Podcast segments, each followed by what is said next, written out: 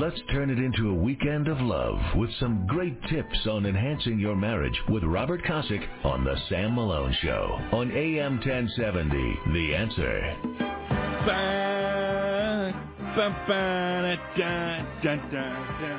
I love this time of day. America! We're shifting gears as we do every Friday at eight thirty Central, nine thirty on the East Coast. We put like the conservative stuff, the conservatainment away, just put us to the side a little bit. And we talk about one of the most important things ever, the, just the glory and the sanctity and the holiness and steaminess of marriage. When one man, one woman come together before God, before their family, before their community, and take vows.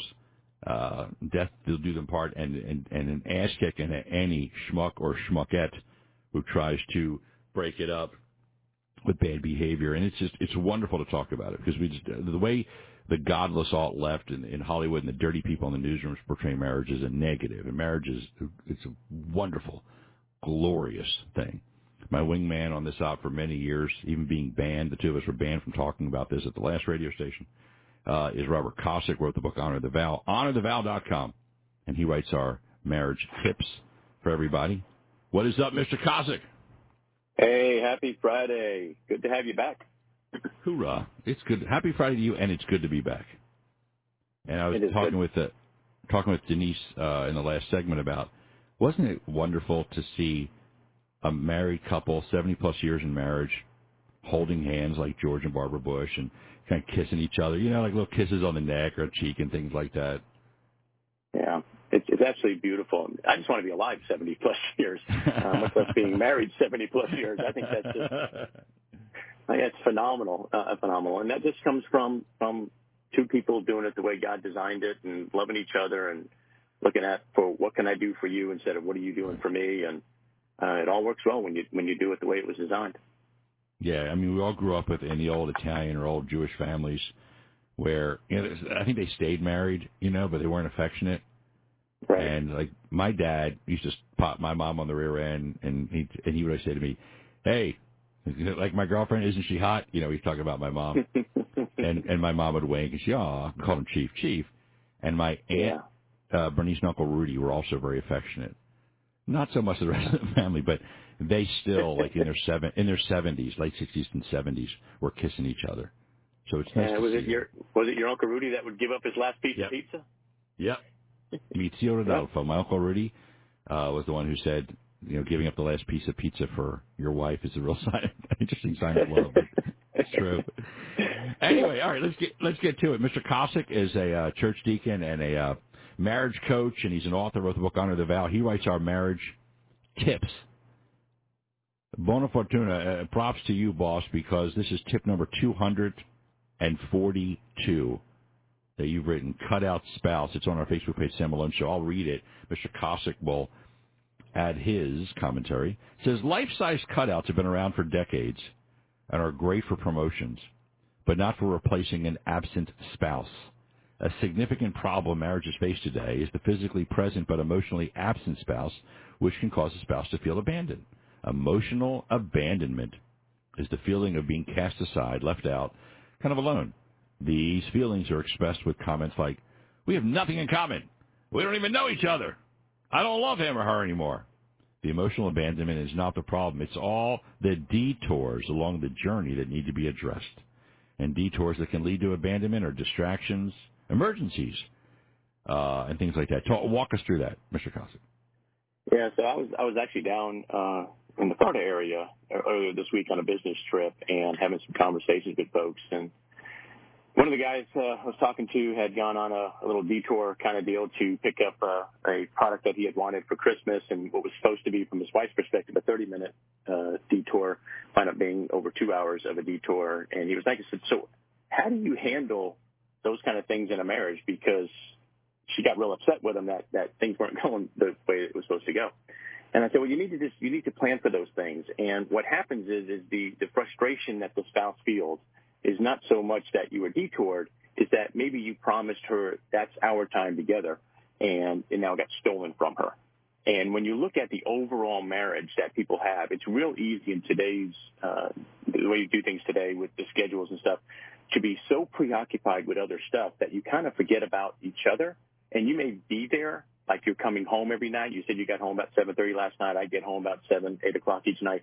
And it's real easy to show up and be present but not really be there emotionally.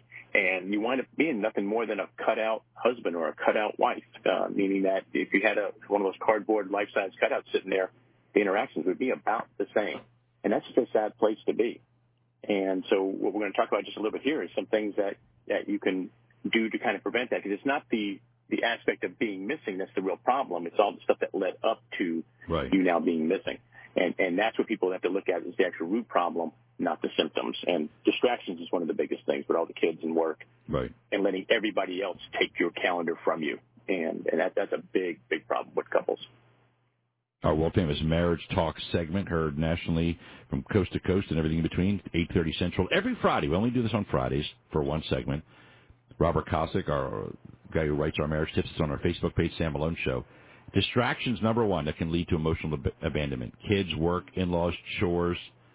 It's true. Now, you didn't put cell phones, but I think yeah, yeah. even when people aren't when people aren't working, they're they're stuck on that stupid phone. You just want to throw it against the wall and smash it. The people, yeah. husbands, husbands and wives. Well, you know, we have our breakfast date, Princess and I. You stand in line, we order our food. There's so many married couples, and they're all looking at their phones. And I'm like, I'm trying to get a cheap feel. I'm flirting. I'm, was, you know, I'm like talking trash in her ear, and she's giggling. And I'm like, look at these Maroons. They're sitting there.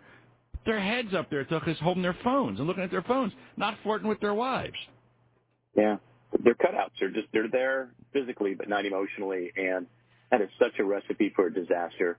Because one day you're going to wake up and you're going to say, I don't even know them. I don't even love them anymore. And they think, well, I guess it's over. We ought to just part our ways. When really, what I try to get them to understand is, let's go all the way back to the beginning.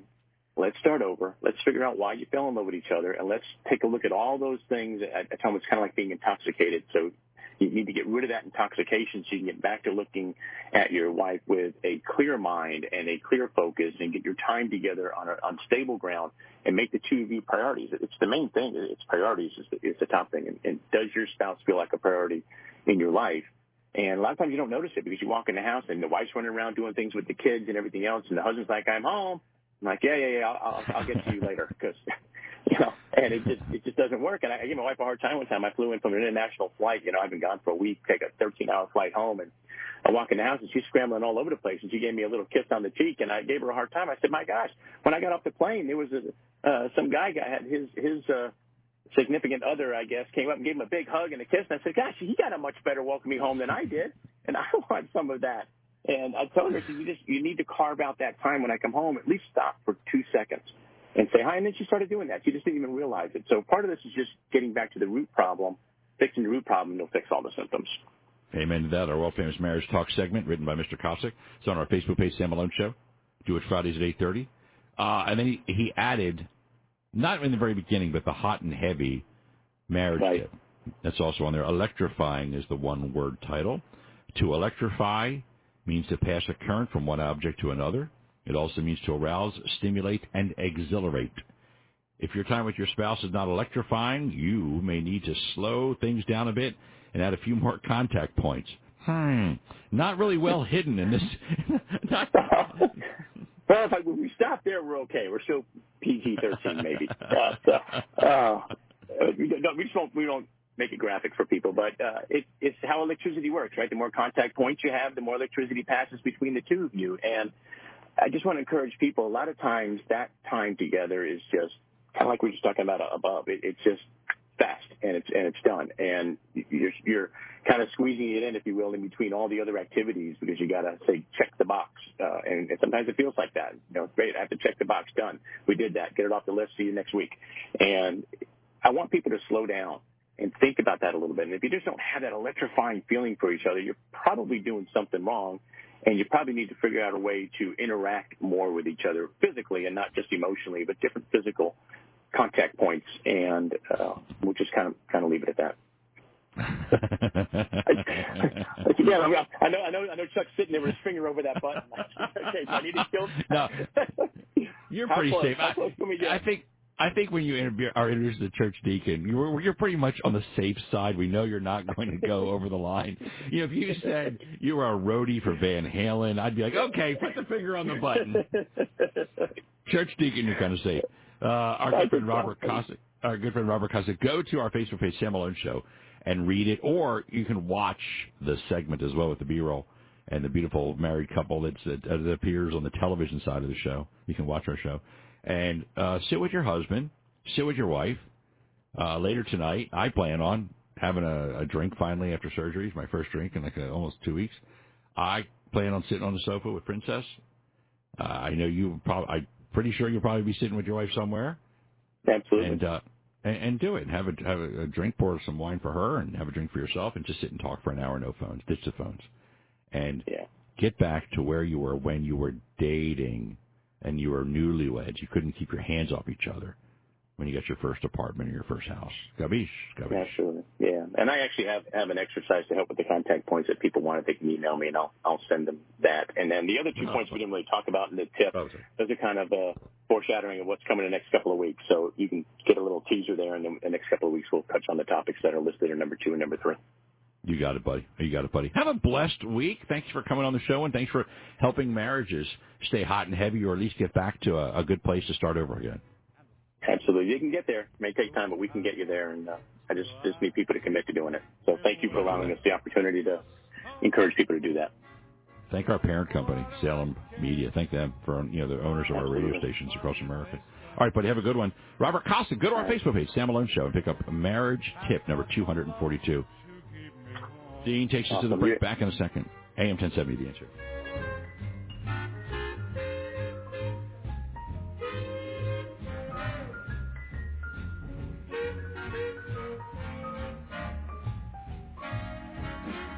I thought you ought to know my heart's on fire.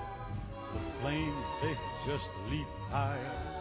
So I will weather the storm.